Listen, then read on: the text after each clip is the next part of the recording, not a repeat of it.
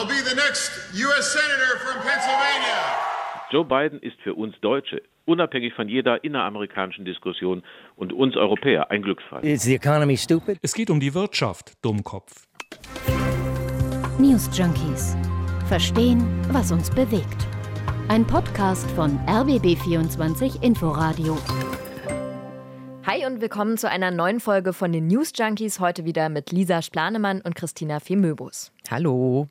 Es ist Halbzeit, aber nicht etwa bei einem Fußballspiel, sondern in den USA in der aktuellen Legislaturperiode von Präsident Joe Biden. Die Midterms, also auf Deutsch übersetzt, die Zwischenwahlen standen an. Da wird ein neuer Kongress gewählt. Das heißt, das Repräsentantenhaus wird neu gewählt und etwa ein Drittel der Abgeordneten des Senats. Die Midterms gelten traditionell auch als Bewährungsprobe für den aktuellen Präsidenten. Und um mal im Fußballjargon zu bleiben, es steht sowas wie 1 zu 1 1 zur Halbzeit. Die rote Welle, also ein erdrutschartiger Sieg der Republikaner bei den Kongresswahlen, der blieb Stand jetzt aus. Wie die bisherigen Wahlergebnisse einzuordnen sind und warum die Midterms auch für uns so relevant sind, das erfahrt ihr jetzt. Erstmal so ein kleiner Blick backstage, also hinter die Kulissen unseres Podcasts. Wir zeichnen immer so gegen 15 Uhr circa auf. Wenn ihr euch jetzt fragt, ja, was hat das für eine Bedeutung? Das ist heute auf jeden Fall relevant. Stichwort Transparenz, weil im Laufe des Tages können ja auch noch weitere Ergebnisse von den Kongresswahlen in den USA aufploppen. Also heißt, wir berichten jetzt, Stand 9. November 2022, 15 Uhr 36. Wir News Junkies gucken ja eh öfter auf die politische Analyse, aufs Hintergründige. Aber wenn ihr jetzt die ganzen aktuellen Zahlen rund um die konkreten Wahlergebnisse haben wollt, Infos gibt es natürlich rund um die Uhr ganz klassisch im Radio, in den Nachrichten und auf der RBB24 Inforadio App. So, Jetzt aber, Lisa, mal Butter bei die Fische. Was ist dir denn vor allem von der Wahlnacht hängen geblieben? Also definitiv auch nochmal, wie politisch aufgeladen diese Wahl ist. Hören wir zum Beispiel mal hier rein bei diesem Mann aus San Francisco. I'm looking to move if it happens. I mean, I'm serious. It's like if Republicans take over, this is going to be really ugly here in America. Übersetzt heißt das, wenn das passiert, dann ziehe ich um. Also wenn die Republikaner übernehmen, dann wird es in den USA so richtig hässlich, sagt dieser Mann. Und auch vorher hat zum Beispiel Biden ja auch schon ganz emotional von einem Ende der Demokratie gewarnt, sollten die Republikaner übernehmen. Ja gut, aber dazu muss man ja auch sagen, das liegt dieses Mal ja vor allem an einem alten Bekannten, dass die Sorge so groß ist, dass sich die Gesellschaft weiter spalten könnte. An Donald Trump nämlich. Der hatte vor den Wahlen damit kokettiert, kommentiert, dass er wieder für das Amt als US-Präsident kandidieren möchte. And now, in order to make our country successful and safe and glorious, I will very, very, very probably do it again. Okay? Also sehr, sehr, sehr wahrscheinlich werde er es wieder tun, sagt er da. Und was er wirklich immer gerne tut, ist Öl ins Feuer gießen. Also so viel wissen wir mittlerweile von der Geschichte mit Trump. Übrigens auch in dieser Wahlnacht. Er wurde ja nach dem Sturm aufs Kapitol im letzten Jahr von Twitter verbannt, weil er politisch gehetzt hat. Aber jetzt macht er das eben munter weiter auf seinem eigenen sozialen Netzwerk Truth Social. Denn da hat er über angebliche Unregelmäßigkeiten bei der Stimmabgabe geschimpft, ohne Belege vorzulegen. Und er hat zu Protesten aufgerufen. Protestieren, protestieren, protestieren, hat er da geschrieben. Also man kann schon festhalten, er zündelt einfach gern mal. Ja, und trotzdem oder vielleicht sogar besser gerade deswegen hat er auch sehr viele Anhänger, so wie diesen hier zum Beispiel. I would absolutely vote for Trump again. He would get to be in the White House for 12 years. One term as president, another term as vice president, and then he can rerun for president. He'd be in there for 12 years. Übersetzt, ich würde Trump sofort wieder wählen. Er könnte ins Weiße Haus für zwölf Jahre einziehen als Präsident, dann als Vizepräsident und dann könnte er wieder als Präsident kandidieren. Ja, das ist also ein Trump-Ultra. Aber lass uns mal weg von Trump kommen. Also mhm. wir sprechen später auch nochmal über ihn und die Polarisierung innerhalb der Gesellschaft. Konkret auf die bisherigen Ergebnisse der Midterms könnten wir auch mal gucken. Also Fakt ist, klare Mehrheiten zeichnen sich, Stand heute Nachmittag, noch nicht ab. Es gibt Bundesstaaten, die sind ja in den USA traditionell hart umkämpft. Mhm. Also dazu gehören Georgia, Nevada, Arizona und Wisconsin. Ja, und auch Florida zum Beispiel ist ein Bundesstaat, wo das Ergebnis vorher normalerweise nicht so klar ist. Da hat der republikanische Gouverneur Ron DeSantis seinen Posten verteidigt und hat mit einem deutlichen Vorsprung gegen den demokratischen Herausforderer gewonnen. Today, after four years, the people have delivered their verdict. Freedom is here to stay. Und auch da nochmal die Übersetzung nachgeschoben. Er sagt, das Wahlvolk hat sich klar bekannt.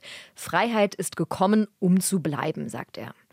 In seiner ersten Amtszeit hat DeSantis unter anderem Abtreibungen nach der 15. Schwangerschaftswoche verboten, ohne Ausnahmen bei Vergewaltigung oder Inzest. Interessant finde ich auch den Bundesstaat Massachusetts. Da ist zum ersten Mal eine lesbische Politikerin zur Gouverneurin eines Bundesstaats gewählt worden. Die 51-jährige Maura Healy ist das und die ist Demokratin.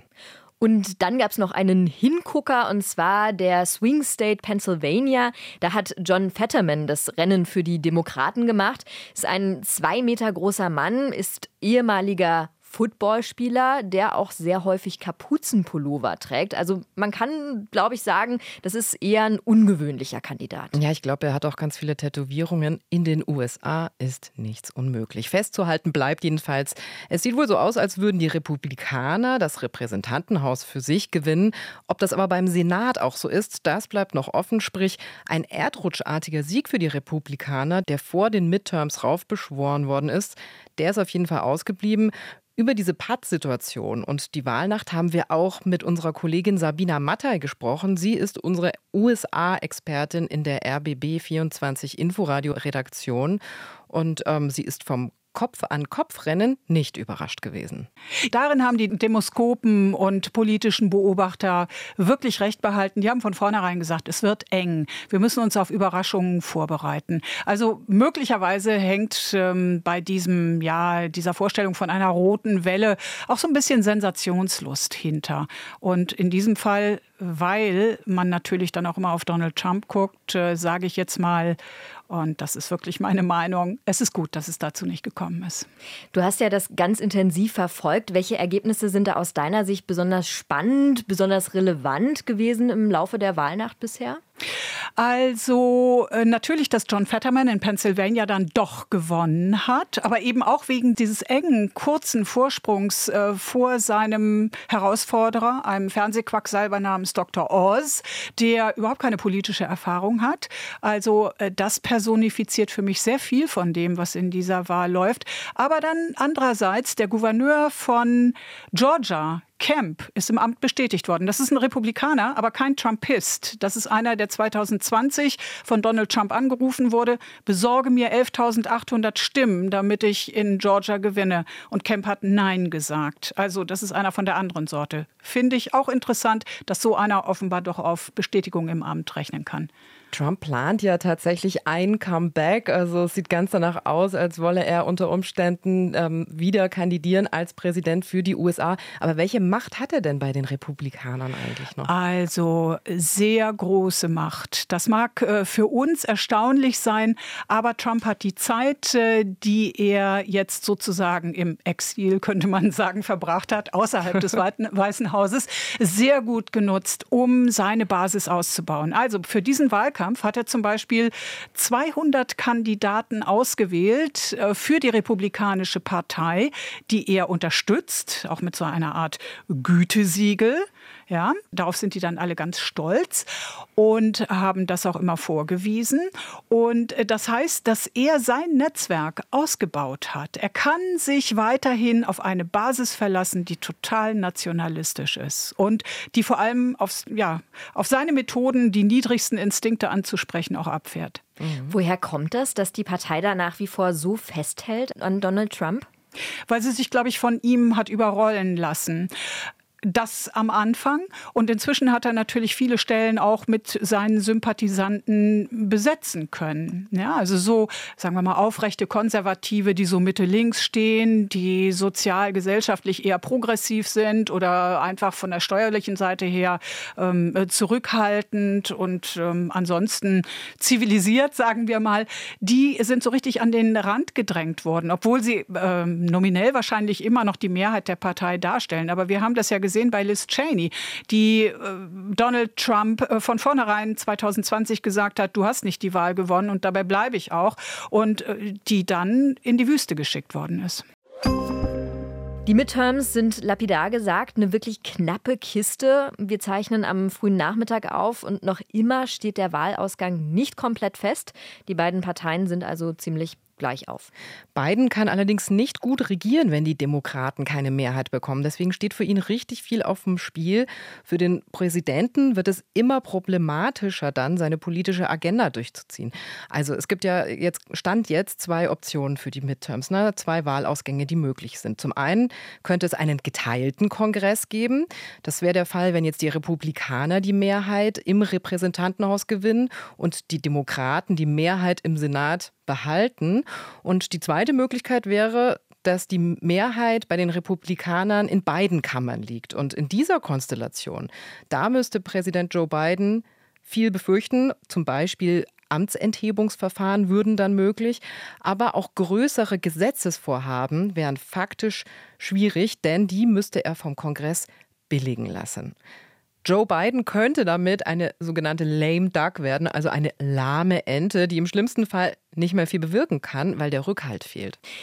Jetzt könnte man sich eigentlich ganz plakativ die Frage stellen, warum sprechen wir hier in Deutschland überhaupt über diese Zwischenwahlen in den USA? Also welche Rolle spielen diese Midterms überhaupt für uns? Ja, das frage ich mich tatsächlich auch manchmal. Die Midterms, die äh, sind in den Medien überpräsent. Das ist ein Riesenthema bei uns. Wir gucken ganz viel nach Amerika und seit Wochen wird schon über den Wahlausgang diskutiert. Eigentlich komisch, weil das übersetzt ja nur die Zwischenwahlen sind. Und dass wir uns überhaupt mit diesen Midterms so beschäftigen, das liegt daran, dass das auch große Folgen hier in Deutschland und in Europa hätte, wenn die Demokraten an Macht verlieren. Mit diesen Midterms wird dem US-Präsidenten Joe Biden ja quasi ein Zwischenzeugnis ausgestellt.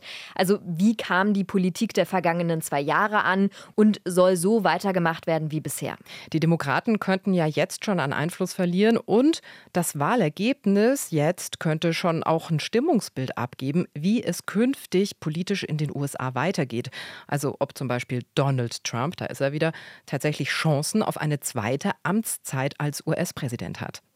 Dabei sei gerade Joe Biden und seine Politik für uns hier ein großer Glücksfall. Das hat CDU-Politiker Norbert Röttgen heute Morgen bei uns im RBB 24 Inforadio gesagt. Jetzt seit dem Krieg Russlands gegen die Ukraine ist das die beste Außenpolitik, Europapolitik, die wir uns wünschen könnten. Äh, es ist die wirklich die Anknüpfung an die besten Traditionen, volles europäisches Engagement, äh, Konsultation, Abstimmung, voller Einsatz. Das ist ein Glücksfall für uns. Joe Biden ist für uns Deutsche, unabhängig von jeder inneramerikanischen Diskussion und uns Europäer, ein Glücksfall. Die USA und Deutschland verbindet ja auch eine sehr lange gemeinsame Geschichte und heute gehören die USA zu den wichtigsten Handelspartnern für Deutschland. Die Handelsbeziehungen sollen übrigens auch noch weiter ausgebaut werden. So hatte zum Beispiel die Europäische Kommission im Mai dieses Jahres bekannt gegeben, die EU und die USA stärken ihre transatlantische Partnerschaft. Man wolle in den Bereichen Handel und Technologie stärker zusammenarbeiten. Ja, und gerade wenn es um globale Krisen geht, ist es immer super wichtig, einen starken Verbund Verbündeten zu haben. Ja, und jetzt ganz aktuell ist das natürlich wichtiger denn je, zum Beispiel wenn es um die Unterstützung der Ukraine geht. Die USA haben einen erheblichen finanziellen Beitrag geleistet, erklärt CDU-Politiker Norbert Röttgen. Die USA haben jetzt bislang um die 18 Milliarden Dollar für Waffenhilfe an die Ukraine ausgegeben. Wir Deutsche als Europäer rund eine Milliarde Dollar oder Euro. Äh, und dieses Missverhältnis, dass die Amerikaner die wichtigste europäische Sicherheitsmacht sind, das wird auslaufen und wir müssen selber mehr tun für unser Europa. Es steht also viel auf der Kippe und deswegen ist der Wahlausgang für uns in Deutschland und in der EU von so großer Bedeutung. Ja, und welche Bedeutung der US-Präsident Joe Biden für die USA wiederum hat, das wollten wir von unserer Expertin Sabina Mattei wissen. Mit ihr haben wir darüber gesprochen, haben auch nochmal die Situation eingeordnet. Joe Biden ist ja momentan in einer sehr schwierigen Situation. Einerseits ist die Lage wirtschaftlich angespannt in den USA durch eine anhaltend hohe Inflation, momentan über der 8-Prozent-Marke. Und über die politische Situation haben wir ja eben auch schon gesprochen. Ein wackelnder politischer Stuhl, der sich da zeigt. Und wir wollten von Sabina Sabina Mattei mal eine Zwischenbilanz hören. Also dann würde ich sagen, dass er in den vergangenen zwei Jahren eigentlich eine ganze Menge auf die Beine gestellt hat. Also denken wir mal an die Covid-Impfkampagne. Ja, also 200.000 Impfdosen innerhalb weniger Wochen zu verabreichen. Dann hat er jedem US-Bürger einen Scheck über 1400 US-Dollar ausgestellt. Das ist ein großes Wirtschaftsprogramm. Dann hat er im Sommer dieses Jahres ein großes Infrastrukturprogramm aufgelegt in Milliardenhöhe. Das bedeutet Jobs, das bedeutet Geld. Also die Arbeitslosigkeit ist eigentlich gering. Was die Demokraten in diesem Wahlkampf aber verpasst haben, und das hätten sie wirklich machen müssen, dass sie erklären, woher das eigentlich kommt mit der Inflation, mit den hohen Spritpreisen. Das ist natürlich einmal eine Folge des Ukraine-Krieges, ganz klar, trifft uns ja auch, und dann natürlich eine Folge dieser Ausgabenpolitik, die aber ja soziale Zwecke hat. Und da haben die Demokraten wirklich gegenüber den Republikanern versagt. Die haben zwar zwar selber kein überzeugendes Wirtschaftsprogramm, aber sie haben die Leute bei ihren Ängsten abgeholt. Darauf sind die Demokraten nicht eingegangen. Und auch Biden nicht. Aber wie sehr wird denn Joe Biden jetzt eigentlich angeschossen durch diese Midterm-Wahlen? Was bedeutet das auch für seine politische Zukunft? Also, wenn dieser Kongress geteilt wird, das heißt pro-demokratisch auf demokratischer Seite und ähm, pro-republikanisch im Repräsentantenhaus, dann wird das Regieren natürlich schwer. Die Republikaner werden erstmal versuchen, da wirklich zu knüppeln und eigene Vorstellungen durchzusetzen. Aber letzten Endes werden auch sie Kompromisse eingehen müssen mit den Demokraten. Für Biden selber wäre so ein Ergebnis, äh, wie es sich jetzt abzeichnet, eigentlich eine gute Sache, denn es ist kein Totalversagen. Ja? Und äh, damit wäre seine Position innerhalb seiner eigenen Partei schon gestärkt, insbesondere gegenüber dem linken Flügel, der ihn ziemlich torpediert hat. Aber äh, es ist trotzdem ganz klar, er ist ein Mann des Übergangs. Ja, er hat äh, diese, diese Hoffnung, die er ja selber auch geschürt hat im Wahlkampf und bei seiner Vereidigung vor äh, knapp zwei Jahren, dass er äh, die USA einigen einen könnte, dass er sie umarmen kann, dass er sie heilen könnte. Das hat sich eben ja leider als Illusion erwiesen. Mensch, Sabina, danke schön Dank. für die ganzen Infos. Schön, dass du dir die Zeit genommen hast bei, den, äh, bei uns, bei den News Junkies, äh, ne, deine Einschätzung zur Wahl Bitte schön. Hat Spaß gemacht. Ja, ich würde vorschlagen, wir machen an dieser Stelle mal einen Schlussstrich. Ja, der Spaß ist jetzt vorbei. Nee, jetzt im Ernst, wir sind durch mit unserer News Junkie Folge für heute am 9. November zu den Midterm-Wahlen in den USA. Wenn ihr keine Folge verpassen wollt, dann abonniert uns doch in der ARD Audiothek. Wir haben werktäglich jeden Tag eine neue Folge für euch und hoffen, ihr hört morgen auch wieder rein. Wir sagen bis dahin, tschüss, bis bald. News Junkies Verstehen, was uns bewegt. Ein Podcast von RBB24 Inforadio. Wir lieben das Warum.